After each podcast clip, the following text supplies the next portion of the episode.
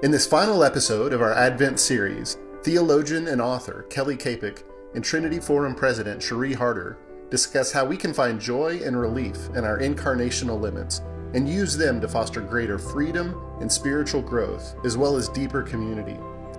And part of what you start to see is some of the good of our limits is that it is actually what fosters relationships with God, with others, even with the earth. And that kind of healthy interdependence, not with God, but healthy dependence with all these other realities God, neighbor, and earth. That's actually the stuff of life. That's actually where the good stuff is. And so our limits are not a bad thing, they're what cultivate these relationships. This is an edited version of our online conversation from December 9th of this year. You can find the full video of that conversation on our website at ttf.org.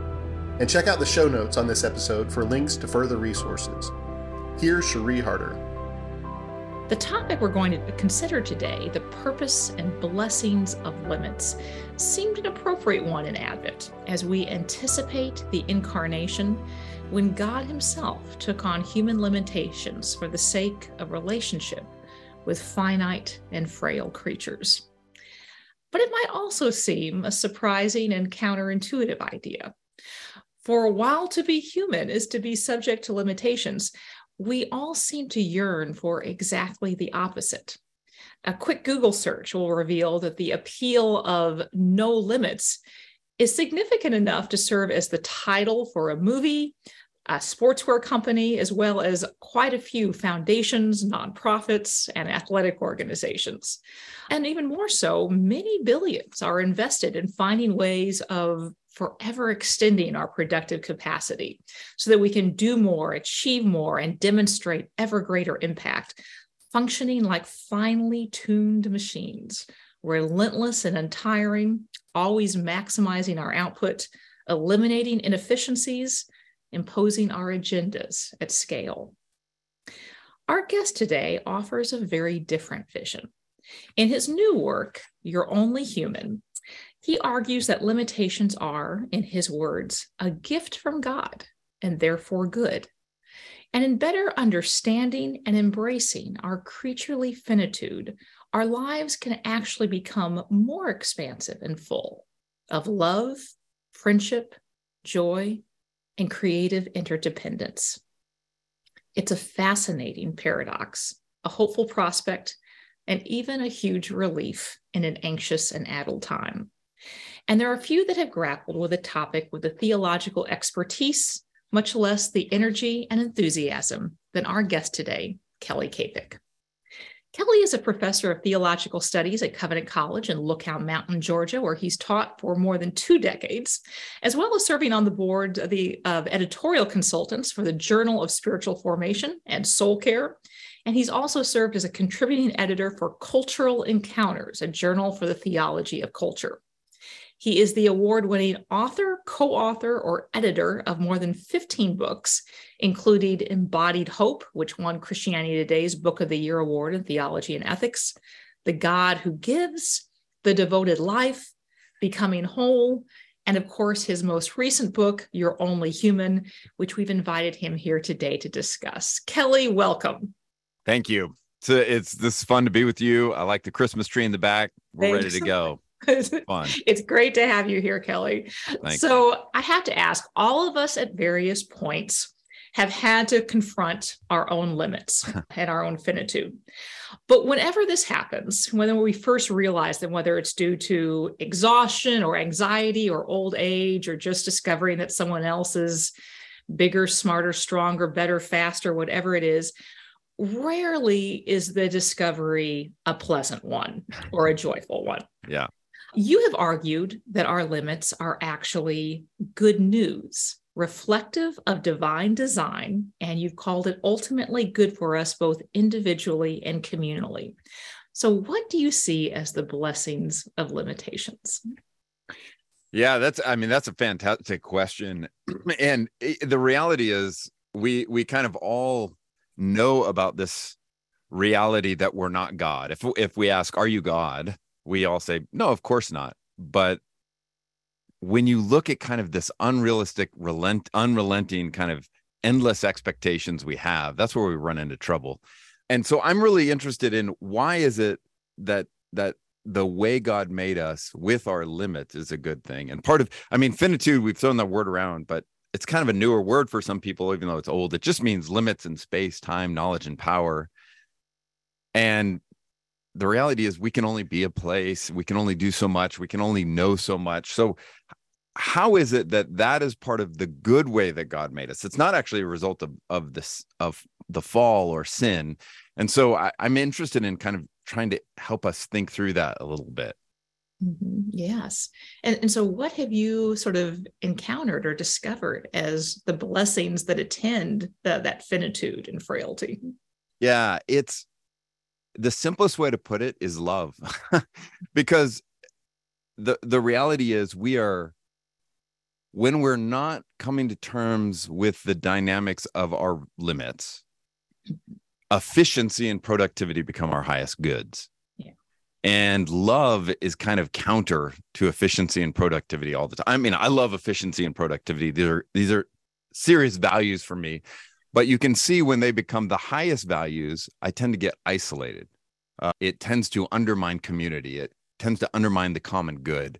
Mm-hmm. And part of what you start to see is some of the good of our limits is that it is actually what fosters relationships with God, with others, even with the earth.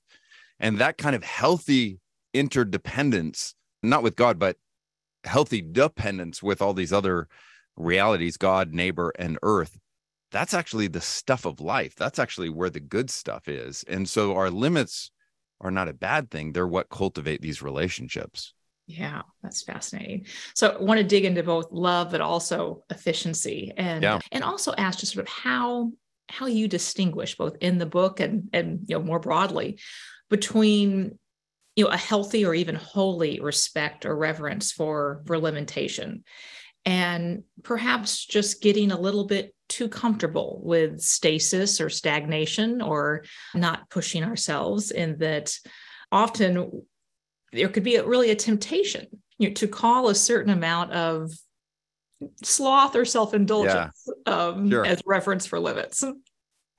Yeah it's a fascinating thing because it depends on who you are and what season of life you're in. The reality to be perfectly honest with you is most listeners who are tuning in to the trinity forum on a friday afternoon are probably realistically not people who struggled the most with sloth they tend to be driven people. I could be wrong. These are stereotypes.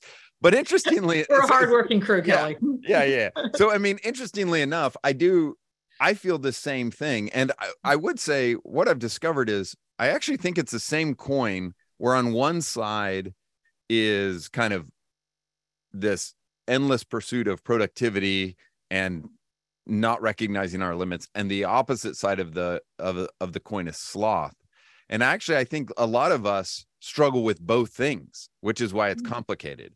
Yeah. So you find a lot of us who are driven will just go, go, go. And and then what happens is we turn to media, social media, binge watching Netflix, etc. And it's kind of when we talk about these things, it's interesting to me how often social media is to blame, Netflix is to blame. And I I've kind of stopped thinking that and I think rather than blaming social media and net and binge watching shows the more interesting question is why do so many of us do it and it, it, it's an indirect way of getting to your question because i actually think we we turn to those things because they're basically socially accepted ways to numb ourselves about the endless demands so in other words a lot of us who are driven really hard all of a sudden find ourselves jumping into what might be sloth but it's almost a self-protection kind of thing. And mm-hmm. so even high schoolers, it's, you know, so frustrating for parents, but if you can this is not an excuse, but if you can help understand that teenager is often trying to avoid the endless suffocating demands. So playing the video game is an, a way of escape. So actually, I think that sloth and the overwork are two sides of the same coin. And, and the short answer I would say to figure out how to navigate it is you need community because I don't think we're the best judges of these things. We either think we're letting ourselves off too easily or we're pushing ourselves too hard. So I really do think friends, people that love you and know you have to speak into that because we don't just tend to struggle with one of them we tend to struggle with both of them. Yeah. Yeah that is a fascinating point. It, it sort of reminds me there was a quote i found from wendell berry. I'm going to read it. He's like it's easy for me to imagine that the next division of the world will be between people who want to live as creatures and people who want to live as machines. Mm. You know, and as you were talking about kind of like as we sort of seek to numb ourselves, there's a certain extent to which we choose some of this. You know, we we choose both to take on the extraordinary burdens, but then also numb out with social media, as opposed to just say go to bed. Yeah. You know, th- there's there's an appeal to some of this, and as a theologian, sort of curious, why do we long to live as machines? Yeah. There, well, it, it is fascinating. Obviously, that's such a great but extended kind of question. And there's all kinds of this historical and theological things. I mean, part of it is when when people are more connected to the land and to physical labor, some of these realities just come a little bit easier. But when but when kind of what we compare ourselves to is not a horse, but an iPhone, an iPhone just needs to be plugged in for half an hour, it can go a lot longer, right? It's just kind of endless. So I do think, you know, it, this kind of technological eh, one author argues the more interconnected we've become the more life feels accelerated mm-hmm. and and so there is this kind of uh, everything feels faster there's some fascinating studies in terms of we all by and large a lot of us think we're working more than people worked 30 40 50 years ago. But what's interesting is there's some recent studies that have actually showed that's probably not true. When you actually have people do the the best way of keeping track it's not true. But the difference is we're never done with work. It's kind of always with us. And so what happens is now we we create all these escapes throughout the day but that means you could be at the soccer game with your kid and your phone's buzzing and you have work. So you're never done even if you're not actually necessarily working more. It just gets spread out. So that that's an example of some of the challenge there. Yeah you know it was interesting reading your book i mean your your background is as a theologian but you included quite a fairly extensive history on clocks which i oh, wasn't yeah. necessarily expecting in your work and you know often our our instinct is like we must have a time management problem right um, yeah. you know we we are we're numbing ourselves with social media we're clocking out we're we're getting distracted whatever it is you've actually argued though that the problem is not a time management problem. You've claimed it's a theological problem. Uh, what's the theological problem behind our inability to manage our time well? Yeah, that's great. It it is this kind of relationship to time when you think about, you know, all these words we use when we greet people like how you doing? I'll say, well, I'm just so busy, but think about the language we use like I'm buried, I'm crushed, I'm yeah. overwhelmed, I'm stretched all of those it's actually physical so many of those are physical and and so there's this interesting discussion about our relationship to time and to the clock that's that's kind of growing and it, I I didn't plan on researching clocks as you mentioned and it just became super interesting to kind of spend full time for 6 weeks or so just diving into the history of clocks because the our relationship to the clock and the clock is a later invention. Uh, does kind of affect things. It starts to where, I mean, you always had clocks, you had like sundials, those kind of things. But all of a sudden, when you move from hour hands to, uh, you know, days to hour minutes and seconds, and now we carry it on our bodies, there is this sense of ever pushing more and more to get more done because because we tend to think of clocks now as about uh, something even think about the term managing time like what in the world is that? That's a crazy idea. Where did we start to think about that? Time is just this reality. It's a it's a that's a larger conversation but time is something that happens. And so one of the questions is how do we relate to time? And a lot of the scholarship will tell you there's a there's what they will call a difference between contextual and non-contextual view of time. And let me just mention it real fast. Because those of us in the west live in a kind of this non-contextual view of time. What that means is tonight it could be friday night and you could go into your kitchen it can be 11 o'clock at night and you open up your laptop you turn on the lights the lights are on your laptop's buzzing at you and you see emails and you think i have an hour of work to do so i'm going to do it. That's non-contextual because it's not taking into account your body chemistry your blood sugar levels. It's not taking into account there may be a baby crying in the next room it's not taking into account you know it's dark outside. Whereas for most of the history of the world and for much of the world to this day they live in what we call contextual time. So when it's dark that affects our body chemistry. And i just think it's a fascinating thing where stuff like the the wonderful blessing of electricity has changed our expectations about how much should get done and changed our relationship to time so we do have and the last thing i would just say on this is innovation as wonderful as it is part of what they've shown again and again whether it's a vacuum or a washing machine is all of these quote unquote time saving devices all that happens fairly quickly is increased expectations. And so we mm-hmm. end up that's why after we get these things you know the iphone was going to save us time and now we feel busier the washing you know it's just one of those things and i i love the innovations but we have to understand there's a bit of a, a cost there yeah. You know, one thing I was curious about in reading your book, one of the things we do at the Trinity Forum is we try to provide space for leaders to grapple with the big questions of life in the context of faith. And most significant professional accomplishments are actually built around exceeding limits in, mm. in, some way. You know, there's structural incentives around constant improvement. There's Six Sigma management techniques to eliminate error, and yeah. virtually, you know, certainly any medical or technological breakthrough is doing something new, surpassing what we had assumed previously uh, yeah. uh, was a limit. And and we're pursuing those goals. You know, inevitably requires focus, efficiency, sustained effort, you know, and, and drive. So, what counsel would you give to leaders who are who are driven to achieve or are captivated by a problem that they believe they can solve? What, what does it look like for a leader yeah. to embrace limits? That's a that's a great question because I can imagine someone hearing, especially if you haven't read the book, you thinking, what what is this guy talking about? I mean, if you're an athlete and mm-hmm. someone tells you embrace your limits, that's a terrible thing to say, right? You're never going to get faster, you're never going to get stronger, you're never going to get better. And you can, you know, if you're going to get better at math or engineering or anything, we we do constantly push against our limits. And I'm not naive, I'm fully aware of that, and that's part of the goodness of growth, right? So what we have to wrestle with is in in some ways when i'm talking about limits i'm just talking about what it means to be a particular creature with particular strengths and weaknesses and trying to figure that out.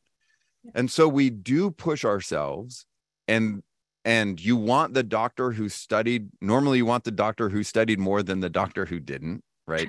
So those are those aren't aren't bad things. Um, part of what we have to ask, it gets again to the community. What does this look like? And one of the things I would ask among leaders is as you encourage yourself and others to grow, is this growth the only thing you're thinking about? Because we're holistic creatures.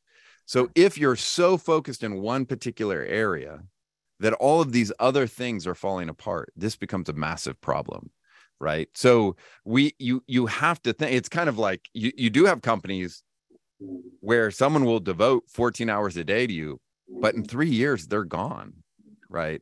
So trying to think through this even in the book one there's a section talking about stress and anxiety and the differences and stress itself stress is a good gift from god. We you know where if you hear a lion roar you can run faster right? If you're going through an alley at night you're a little more attentive there are these things that you know uh, even physically we react. Stress is a good gift. The problem is when you take something that's meant to be episodic and make it a lifestyle. And so for leaders i would encourage them to think how do you help create rhythms and seasons for your for your team that honor both seasons of pushing and of rest. Farmers have to work super hard at different times in harvest but then they don't at other times. It's a different pattern. And the problem is now we just live constantly like it's harvest. and it and and we can feel it mm-hmm. you know speaking of rest and needing it you drew a, a parallel or a connection that i thought was interesting between rest and rich relationship mm. how is it that rest and you know basically prioritizing that enables us to have deeper relationships or to love better. Let me take it in a slightly different way. I mean rest is learning to be present. There is a sense in that. So we could talk about sleep you know even in light of some of the things we said earlier. And i think there's this really beautiful theology of sleep we could talk about where the reason we sleep is because god doesn't right? And that's that is this ultimate rest of when you're when you're in in war you don't sleep unless you have someone watching over you right? And then it's safe. Well christians sleep because god never does. There's there's something actually deeply important about the idea of sleep. There there is this idea of god making us in this one in seven pattern. Abram heschel this great jewish author had written this simple small book called the sabbath on the beauty of the sabbath or this one in seven pattern that that the the, the hebrew bible gives this cathedral in terms of time where we're made to work and to rest. Um, and to get to your particular question i actually think it's related to the biblical idea of the fear of the lord. Mm-hmm. the fear of the lord is not not fundamentally about being scared of god. That can show up occasionally in scripture but fundamentally the fear of the lord is just living in recognition of god's presence and provision right? That's why it's the beginning of wisdom and knowledge. And it's interesting in our day i think we find being present which is related to rest being present so difficult because we're always thinking of the next thing or things we didn't do. And you know think about these christmas parties we're going to. How often are you fully present there to the person you're talking about? Or are we thinking about the next thing? And I think it's there's something Christians can offer to this conversation where actually by cultivating a slowness and learning to recognize God's presence and provision, to be present with God, amazingly allow it, it helps you to learn to be more present with other people. But you don't tend to get that without times of quiet and and solitude. That doesn't have to be days and hours and hours. But I do think there's something countercultural to Christians saying and other people saying, slow down. And you can, I mean, the mindfulness movement, mm-hmm. uh, I'm sympathetic because they can feel, you don't, even, whether you're a Christian or not, you can just feel we're not being present with people. We need to slow down. We need to be present. Right you know that reminds me of something you said in your your book that i thought was quite quite fascinating you know many of our inherent limits are fairly obvious to us like you know mm. we know about time you know our bodily limits are you know very vivid to us but one of the limitations that you talked about is that of our own self knowledge mm. which i thought was quite interesting and that you've argued that paradoxically knowledge of our own of our own identity or, or kind of even uh, or, or or a gestation of it, like living into our gifts, growth is often something that we cannot do entirely for ourselves, that we mm. we know ourselves better in community.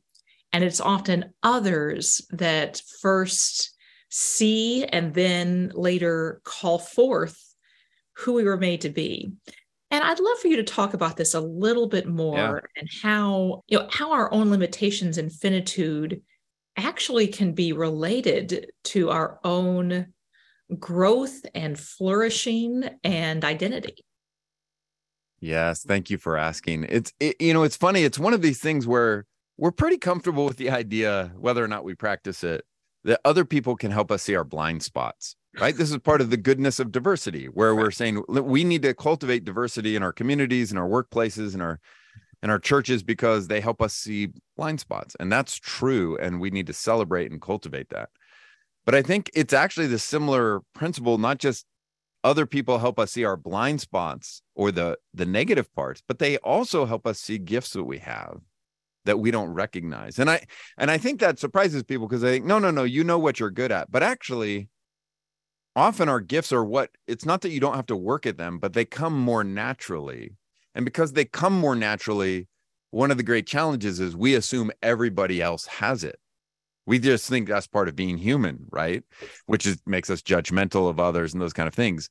So it actually can be very helpful to have other other people speak into our lives and say, hey, I really see this in you. I mm. can't believe that, you know, when you walk up into a group, just so you know, everyone kind of relaxes. You have the gift of hospitality. And I don't know if you realize that or, or, you know, you, you look at a problem in a different way than the rest of us. And it's so good having you in meetings because you see things the rest of us don't. There's something about speaking that into other people's lives that's that's a tremendous gift and can bring some confidence. Not we're so worried about making people arrogant but actually it's so affirming right there's something beautiful and there, there especially with all this pressure in our culture know yourself be yourself mm-hmm. the internal world is a lot more complicated than that so we need ourselves and others to navigate this yeah as you conclude your book, you give several different suggestions or guidelines for what you call living faithfully with infinitude. Mm. And, and they're excellent, but I wanted to ask you about one in particular, which was lament and gratitude. Mm. And you encouraged your readers to practice both simultaneously yeah. rather than picking between the two of them. And so I wanted to ask you what lament and gratitude have to do with living faithfully with infinitude and, mm. and better loving others? I think as Christians, we are constantly tempted to lie. I think we're constantly tempted to lie primarily about two things. One is how hard or complicated things are. We're tempted to just make it it's all great and, and plastic or it's all terrible whatever. We make we we're tempted to lie about how things are and we're tempted to lie about how good God is. And part of being a creature, part of being finite is recognizing these limits of knowledge and all of this kind of stuff. But what this looks like in a healthy kind of way is learning to cultivate this sense of when you see hard things, you talk to God about them. You lament them because it is hard and or or or bad. Sometimes it's just wrong. It's injustice, and you need to lament it and not act just because God is sovereign that what you're seeing is a good thing. Mm. Uh, but at the same time, cultivating this sense of gratitude for God's provision and His kindness. And you you probably know in, in psychology and the positive psych movement that you know where they've responded historically to psychology was good for showing things that are bad but not that are good mm-hmm. and anyways what you know bob em- emmons robert emmons at uc davis was one of the leaders on gratitude studies and they've just shown and this shouldn't surprise us as christians cultivating a sense of gratitude even making a gratitude journal of you know five to ten things every day for a month has all these physiological benefits. People tend to sleep a little better. Their blood pressure goes down. It's all this kind of thing. So, but I think we choose though between those, and that's where we get into trouble. You know, it's kind of like my wife is thankful for her job and way, you know, all these things she gets to do and uh, uh her tremendous gifts and responsibilities. And so she's thankful, but there's still so much sexism in our world. And she should be able to lament that. And when it affects her, and say the good things. She doesn't have to pick between those. And that's kind of what I'm trying to argue for. That is a way of recognizing our creaturely finitude mm-hmm. is we don't solve it, we don't know it all, but we do go to the one who does. Yeah, that's great. Finally, as promised, Kelly, the last word is yours. Thank you. This has been a delight to be with you all. So thanks for for taking the time. Yeah, I think the last word I'd like to encourage us with is a simple reminder that the goal of the Christian life is not to be superhuman. The goal of the Christian life is just to be truly human. The goal that we're about is not something bigger, greater, grander. The God of creation loves what he made and doesn't love the sin that, distorts it. But he he doesn't hate our bodies. He doesn't hate the earth. The goal of the Christian life is that we might become truly and fully human lovers of God, lovers of neighbor, and lovers of the earth. And so I think it's actually in our day, discipleship needs to be framed in terms of this vision of being truly humane in an inhumane world. So I, I hope that's worth thinking about. Kelly, thank you so much. It's been a real pleasure. Thank you again to each of you for joining us. Have a very happy Advent. Thank you for listening to our final episode in our series on waiting with wisdom.